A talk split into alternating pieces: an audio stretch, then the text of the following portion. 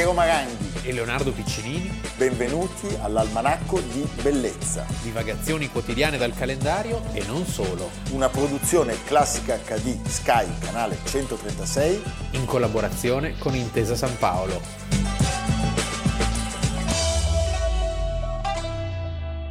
Contro di noi si è sollevata una polemica terribile e abbiamo seguitato a lavorare, a rafforzarci, cercando di non farci colpire. Il tentativo era o di soffocarci o di lasciarci deboli. Piano piano ci siamo rafforzati, lavorando con tenacia. E oggi il gruppo Eni è un, una grossa forza, è una grande impresa una grande impresa che può guardare al futuro con tranquillità e che può fronteggiare vittoriosamente la grande coalizione dei colossi petroliferi.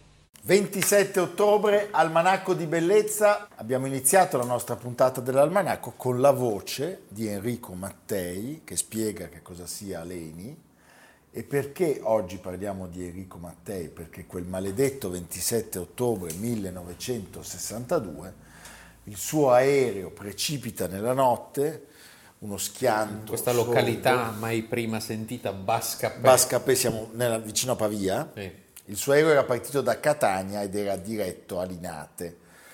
Eh, inizia una delle storiacce italiane mai risolte, piena di misteri, piena di altri misteri che se ne aggiungeranno dopo. Penso per esempio alla sparizione di Mauro De Mauro, il giornalista che lavorava certo. alla sceneggiatura del film che poi sarebbe stato premiato ex equo con Elio Petri al Festival di Cannes, il caso Mattei. È una storia, come dire, che ancora adesso deve essere completata nella sua, nella sua narrazione perché si disse disastro aereo, ma eh, la teoria del complotto ha visto eh, varie manine o manone eh, perché si è passati dall'ipotesi che fossero state le sorelle americane, cioè le sette compagnie petrolifere, Standard Oil, Shell, eccetera, eccetera, che facevano cartello fin dagli anni 20 si è pensato ai francesi, si è pensato ai francesi insieme agli americani, si è pensato alla mafia, insomma sono state toccate.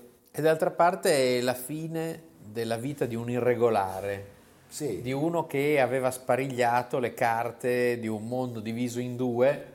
Di un uomo potentissimo. Un uomo potentissimo che però aveva usato la fantasia. Aveva usato la fantasia e devo dire aveva creato quello che ancora oggi è un colosso della, della, dell'economia nazionale e mondiale. E che poi era inattaccabile sotto tanti aspetti e questo lo faceva ancora più pericoloso. era stato partigiano cattolico. Sì vicino molto alla legato DC alla sinistra, DC di sinistra, a Dossetti. a Dossetti, anche alla Pira, ma era vicino anche ad Amintore Fanfani. I suoi grandi avversari erano Sturzo, Montanelli, mentre con Fanfani aveva un rapporto Beh, certo. molto forte molto forte e diciamolo, quest'uomo aveva trasformato un vecchio ente fascista nella moderna Eni. È uno dei protagonisti del nostro miracolo economico. Indubbiamente. È l'uomo che ha fornito l'energia all'Italia. Sì. Solo che la voleva fornire senza troppi altri attori no, in poi ballo. La voleva fornire alla grandissima. Eh. Alla grandissima. Cioè, ti ricordi il metano della Valpadana? certo. Corte Maggiore. Corte Maggiore. Eh, le inchieste subito, sia quella della magistratura che quella dell'aeronautica militare, conclu- concludono dicendo che il disastro è stato accidentale e viene attribuita a un errore del pilota la, la ragione, la causa della caduta. Eh, però i dubbi restarono fin da subito, tant'è che pochi anni dopo questo incidente si incominciò a parlare di CIA, di mafia, dell'OAS, che era la, l'organizzazione francese di estrema destra, nemica acerrima della liberazione dell'Algeria. Sì, perché lui si era schierato con gli algerini. Ma noi abbiamo scoperto molti anni dopo, tu pensa Leo, che Ben Bella sì. per anni è stato nascosto in delle case fantasma a Roma, in degli appartamenti, proprio da Mattei e che in questo lui si è fatto aiutare da altri titani della storia italiana. Sì, sì, tra l'altro leggendo il libro che scrisse qualche anno fa Mario Pirani, Mario Pirani Mario lavorò Pirani all'ENI e venne mandato proprio in Algeria a tenere i rapporti con... Eh, con gli algerini, ma non, non, solo quello, nel senso che lui eh, ha sparigliato le carte perché andava in prima persona a incontrare questi grandi personaggi, so, pensa allo Shah, certo. fa un accordo con lo Shah di Persia negli anni 50 e, e poi nel 60 con l'URSS. Prendeva i politici come i taxi, si cioè, fare, fare, una, fare, un accordo con l'URSS gli costò eh, appunto... No, era intollerabile che ci fosse un gli italiano. Gli del traditore. Ma soprattutto la verità, Trattative con la Cina. Sì, sì, la verità è che lui era un vero sparigliatore, un uomo con una visione eccezionale e devo dirti che malgrado alcuni rovesci nella gestione, l'ENI è riuscita a rimanere un punto di riferimento assoluto della nostra economia. Quindi lui favorì... In quegli anni la benzina veniva venduta a un prezzo tra i più bassi d'Europa. Eh sì, assolutamente. Tra l'altro, in seguito a delle dichiarazioni di Tommaso Buscetta, nel 94 viene riaperto il caso, ma il magistrato che deve chiudere le indagini nel 2005, quello che aveva avviato l'inchiesta e ne chiede l'archiviazione, però dice che l'aereo venne dolorosamente abbattuto e dice anche che i mandanti andrebbero cercati in Italia. Mattei a un certo punto aveva un potere tale da diventare scomodo per tutti.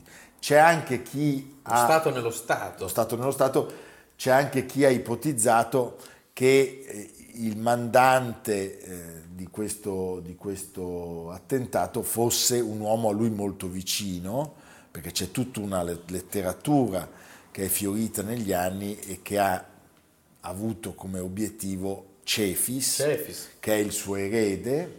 Le ipotesi quindi sono tantissime. Sta di fatto che Mauro De Mauro, che nel 72 indaga sì. per costruire la sceneggiatura. Dieci anni dopo la morte, lui muore nel 62, nel 72 sparisce. Il caso Mattei di Francesco Rosi, con uno straordinario Gian Maria Volonté, che è estroverso e istrione più che mai, un'interpretazione bellissima. Diciamo la verità, eh, Mattei era un po' più grigio sì, di Gian Maria Volonté certo. che, che calca i toni giustamente e che come hai ricordato tu vince la Palma d'Oro a Cannes ex equo con la, la classe, classe operaia, operaia va in paradiso di Elio Petri. Lui era stato premiato per le sue attività partigiane dopo la guerra con la direzione dell'Agip. L'Agip che era stata fondata negli anni 30 era una piccola azienda che si occupava di cercare e acquistare terreni dove ci potesse essere il petrolio.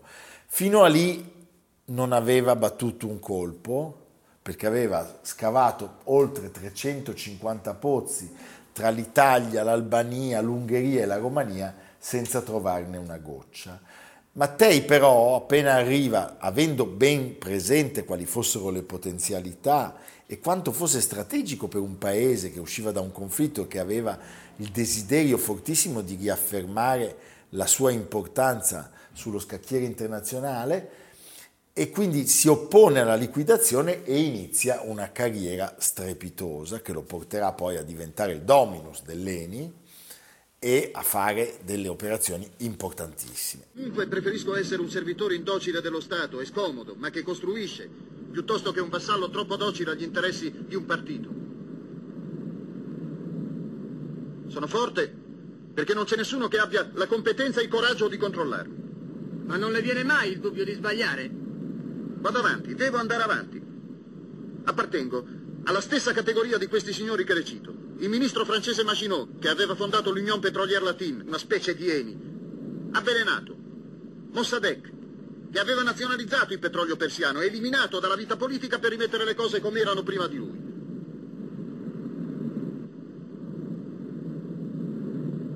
Guardi, io errori non ne ho fatti.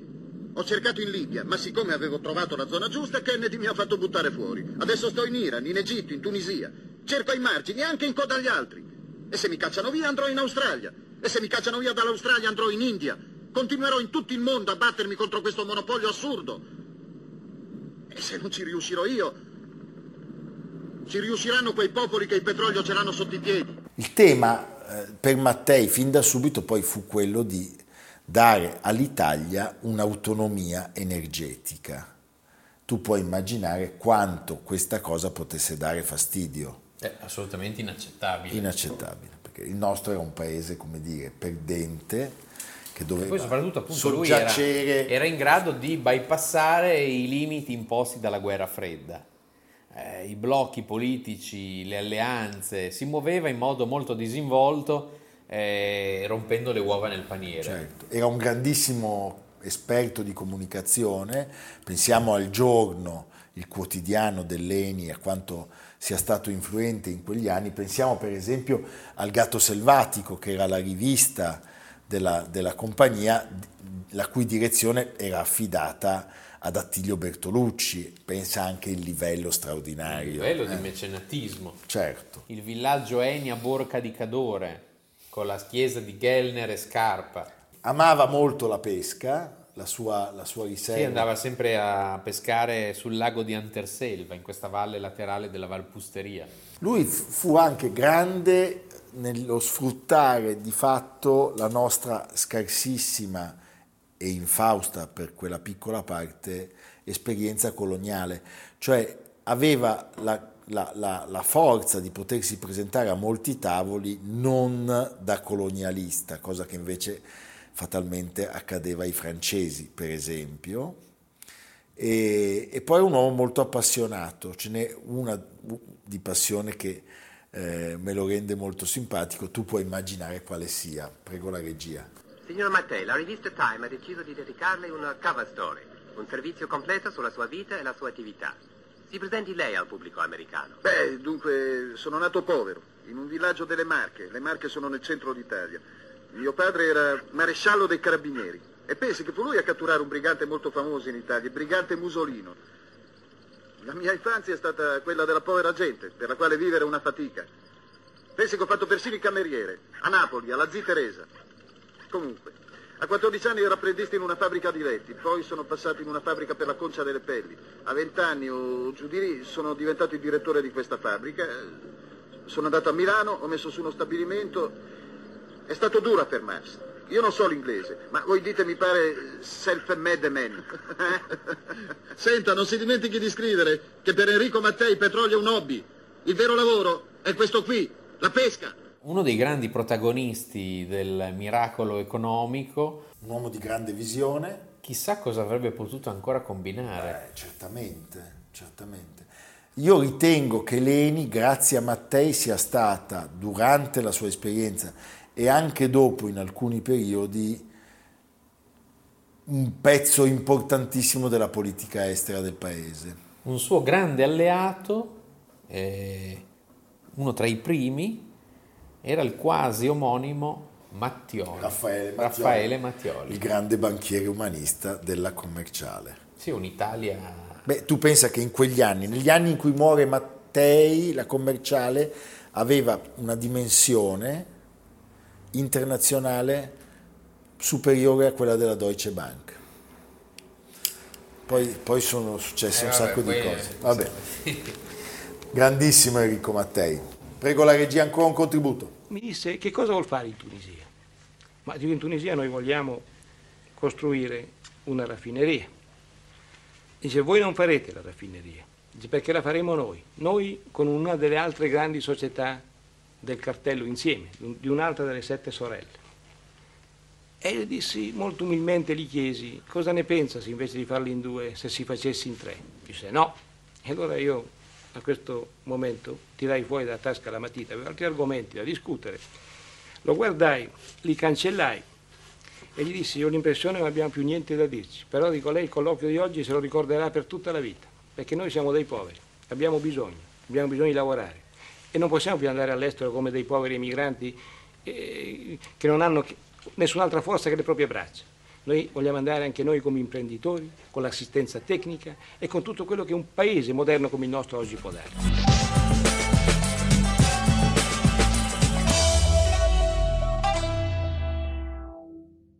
Prematurata la supercazzola o scherziamo? Prego? No, mi permetta. No, io, eh, scusi, noi siamo in quattro. Come se fosse Antani anche per lei, soltanto in due, oppure in quattro anche Scribai con Pefaldina. Come antifurto, per esempio. Ma che antifurto, mi faccia il piacere. Questi signori qui stavano suonando loro, un sintrometta. Ma no, aspetti, eh, mi porga l'indice, eh? ecco, lo alzi così, guardi, guardi, guardi. Lo vedi il dito? Lo vedi che stuzzica? E brematura anche. Beh, allora io le potrei dire, anche con il rispetto per l'autorità, che anche soltanto le due cose come vice sindaco, capisce? Vice sindaco? Basta così, mi segua al commissariato, prego. No, no, no, attenzione. No. Basta ne sono faltati, secondo l'articolo 12 abbia pazienza, se no posterdati per due, anche un pochino antani, prefetture. Senza contare che la supercazzola brematurata ha perso i contatti col terapia Tapiolo. Ahimè, il 27 ottobre del 1990 muore certamente il più simpatico dei cinque titani del nostro cinema. Sì. Ugo Tognazzi si spegne. È, è, un, è un attore che non ti stanchi mai di guardare, di osservare, di ascoltare. Ha anche una bellissima voce. Più di tutti gli altri per me. Per me sì. Per me sì. Poi non ti dico è il più grande di tutti. No, ma questo non si può Però dire. Però è proprio, sei sempre attento a quello che sta per dire. È l'unico del nord. Forse è il più simpatico. Beh, indubbiamente, dai. Sì. Allora, stiamo parlando, gli altri quattro sono Gasman, Sordi, Mastroianni e Manfredi. Ugo Tognazzi, cremonese, simpatia... Che poi è il più peccatore di tutti questi. Ma certo. eh? Sì. Beh, io ti posso raccontare degli episodi stupendi.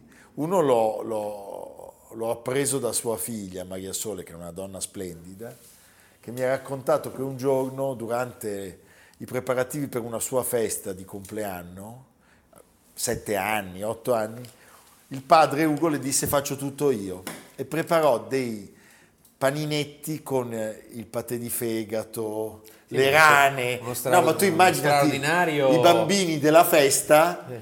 inorriditi perché pensavano al sai, il paninetto al latte col prosciutto cotto. No, c'era il rognone, capisci? Pensa alla simpatia.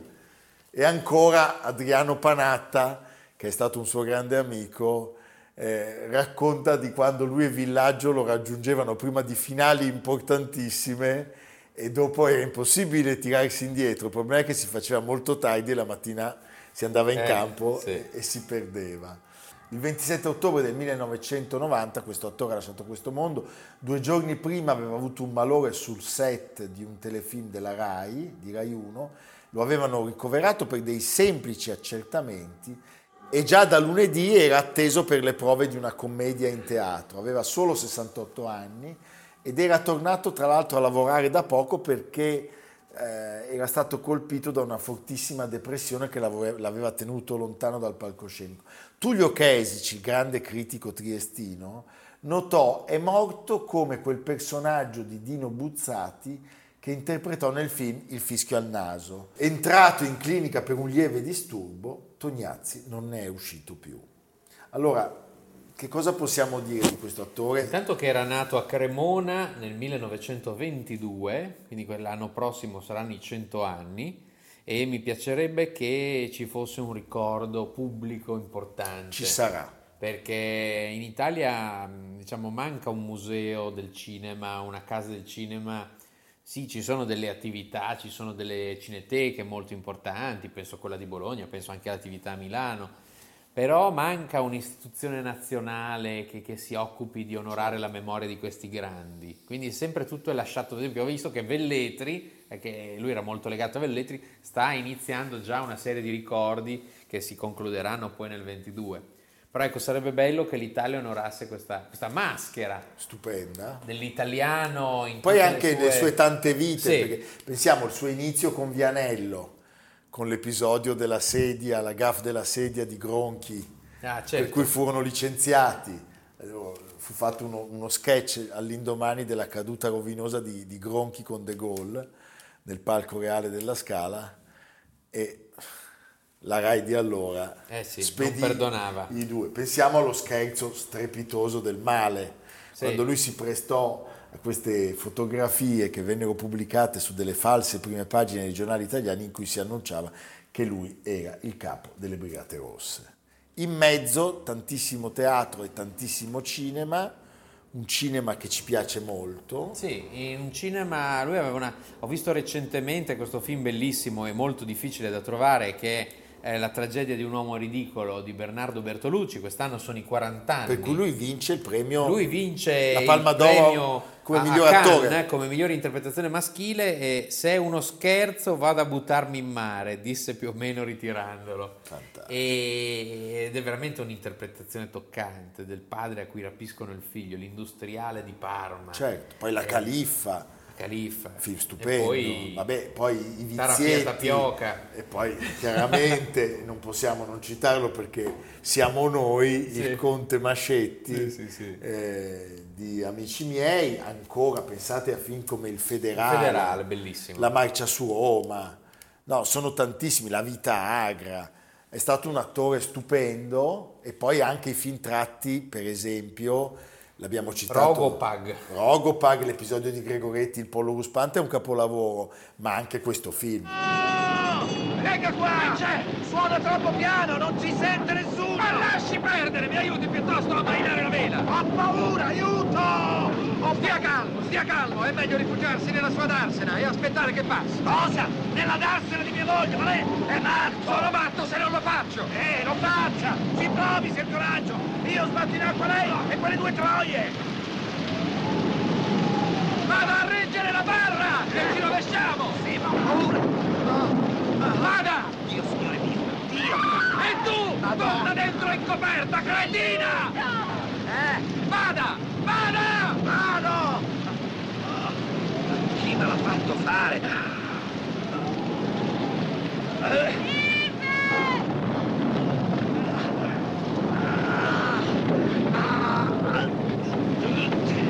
Ma che fa, Faccio più! Vada contro le onde! Vada contro le onde! Quali onde? Si levi allora! Sto male! Via! Via! Via! Se devo morire, voglio morire lì! Non regge, per Dio, si sta staccando! La stanza del vescovo, eh, Piero Chiara, che gioia. E- era veramente un attore stupendo. Io trovo belli- molto versatile, molto versatile. capace di essere comicissimo, drammatico, malinconico nei film di Piero Chiara, ad esempio ci sono tutte questi- queste tonalità, sono molto ben presenti. Poi era un uomo che si divertiva, si vede, amava molto la La cucina. cucina, amava molto le donne. amava molto le donne, amava bere, ha fatto con registi di altissimo calibro, pensiamo a Mario Monicelli, Dino Risi, ma anche Ferreri, un sacco di film bellissimi. La trilogia con Molinarò eh, Del Vizietto. del Vizietto, che ha avuto un successo incredibile. I mostri. I mostri, ma i mostri, scusa, vogliamo offrire al pubblico un passaggio dei pugili? Eh, l'incontro tra lui e Gasman, prego la regia. Ho scivolato! Angolo, il round è finito. No, il tuo angolo è quell'altro. Sì, sì, sono contento! Bravo! No, guarda, Ardenne, adesso hai capito, forse è nostra. Nella seconda ripresa, ah, ah, nella seconda ripresa, buttati per terra, hai capito, buttati, buttati. Tanto la borsa è nostra. Eh? Eh, cosa te ne frega? Ma cosa te ne frega? La borsa è nostra! Eh, scusa, abbiamo pregato la balà! Non gli ha tirata mai nessuno, ma io ammazza quello! Beh, altri film molto belli che vanno... Vogliamo i colonnelli. Vogliamo i colonnelli è meraviglioso. eh? E anche sempre abbastanza Quando attuale. cercano l'acronimo. Sì. Potremmo chiamarlo Orpo, dice il generale. Dice, ma perché Orpo? Risponde lui, dice, ordine e potere. Sì, bellissimo. Eh, Allora l'altro arriva e dice, no, è meglio Fava. Ma come Fava? Famiglia e valori. Ma è meraviglioso, meraviglioso. E poi, naturalmente, appunto, l'abbiamo già citato e lì vogliamo concludere, Amici miei, perché lui è perfetto nell'interpretazione del Conte Mascetti, eh, gli altri li ricordate, sono gli stupendi attori Gastone Moschin, Una cosa da segni, dollari, sterline, allaccia scarpa, Adolfo. Celi Renzo Montagnani, Philippe Noiret. e poi Del Prete nella prima Certo. versione. Insomma, sono dei film stupendi che si rivedono sempre con grande, grandissima gioia. Ecco, ma sparigliando noi decidiamo di congedarci dal pubblico con un passaggio strepitoso del pollo ruspante, la scena all'autogrill. Il bambino è suo figlio, Enrico Tognazzi. Prego la regia. Pollo d'allevamento o pollo ruspante? Di allevamento, signore. Se permette, signore, servo gli altri clienti intanto che lei decide. Papà, che cos'è il pollo ruspante? Mm? Cos'è il pollo ruspante? Adesso te lo spiego subito, eh? Dunque, il pollo ruspante, vedi, è un pollo libero che vive in campagna, po' disordinatamente, senza criterio. Mangia quando può, dorme quando ne ha voglia. Beh, sono rimasti pochi, eh? Pollo d'allevamento no, invece è un pollo che sta lì, al suo allevamento, mangia ore fisse, cresce un tanto al giorno. E perché tu preferisci il pollo ruspante? Beh, è più saporito, insomma. Forse perché mangia con più appetito. Cioè, mangia quando vuole e come gli pare, insomma. Anche la cacca se la trova per terra. Sì, sì. Un giorno non ha voglia di mangiare, non mangia. Un altro giorno invece si fa una bella scorpacciata e mangia tanta roba. Poi fa un pollo insofferente, corre, scappa, va via. Va con le galline, becca, fa del moto. Vola via. Come un coyotes? Eh? Come un coyotes? Eh sì, come un coyote. Mi raccomando, chi non vuole guardare le nostre brutte facce, ci ascolti in podcast. È un bel suggerimento. Spotify, Apple Podcast, Google Podcast, Intesa San Paolo On Air, Almanacco di Bellezza. Non si vede, ma si sente. Questo sì. è lo slogan, ti piace? Sì, sì. eppur si muove anche. Mettiamo dentro qualcosa così. Chi dorme non piglia pesci. Eh? Va bene, Uso Leonardo. obbedir tacendo. Va bene, benissimo. Senti, Leonardo, e tu? E tu dove ci porti? A Cremona. Oh! Il Duomo di Cremona. Anche i gufi arrivano da Sì. Cremona. A Cremona. Fate una ricerca, vi diamo solo un indizio. È un altro nome di città, ma è un artista, il Pordenone. Il Pordenone. Andate a vedere gli affreschi del Pordenone nel Duomo di Cremona, ma documentatevi prima di andarli a vedere, perché è una grande Biblia Pauperum, è una grande cappella sistina in salsa padana. Ah, stupendo. Però tutto... Con la mostarda, diciamo. È ruspante, È ruspante. è ruspante, è ruspante e meraviglioso. Beh, sono Poi ci fate sapere, poi scrivete a Piero le vostre emozioni. Cioè, prima di andare chiamate lui per sapere cosa dovete vedere. Poi, dopo aver visto, chiamate me che vi dico dove andare a mangiare Sì. e a bere. Va bene. Va bene? No, Cremona Cremona, splendida. sì. Evviva, evviva, a domani. A domani. Almanacco di bellezza, a cura di Piero Maranghi e Leonardo Piccini. Con Lucia Simioni, Samantha Chiodini, Silvia Corbetta, Jacopo Ghilardotti, Paolo Faroni, Stefano Puppini. Realizzato da Amerigo Daveri, Domenico Catano, Luigi Consolandi, Simone Manganello, Valentino Puppini. Una produzione classica HD, Sky Canale 136 in collaborazione con Intesa San Paolo.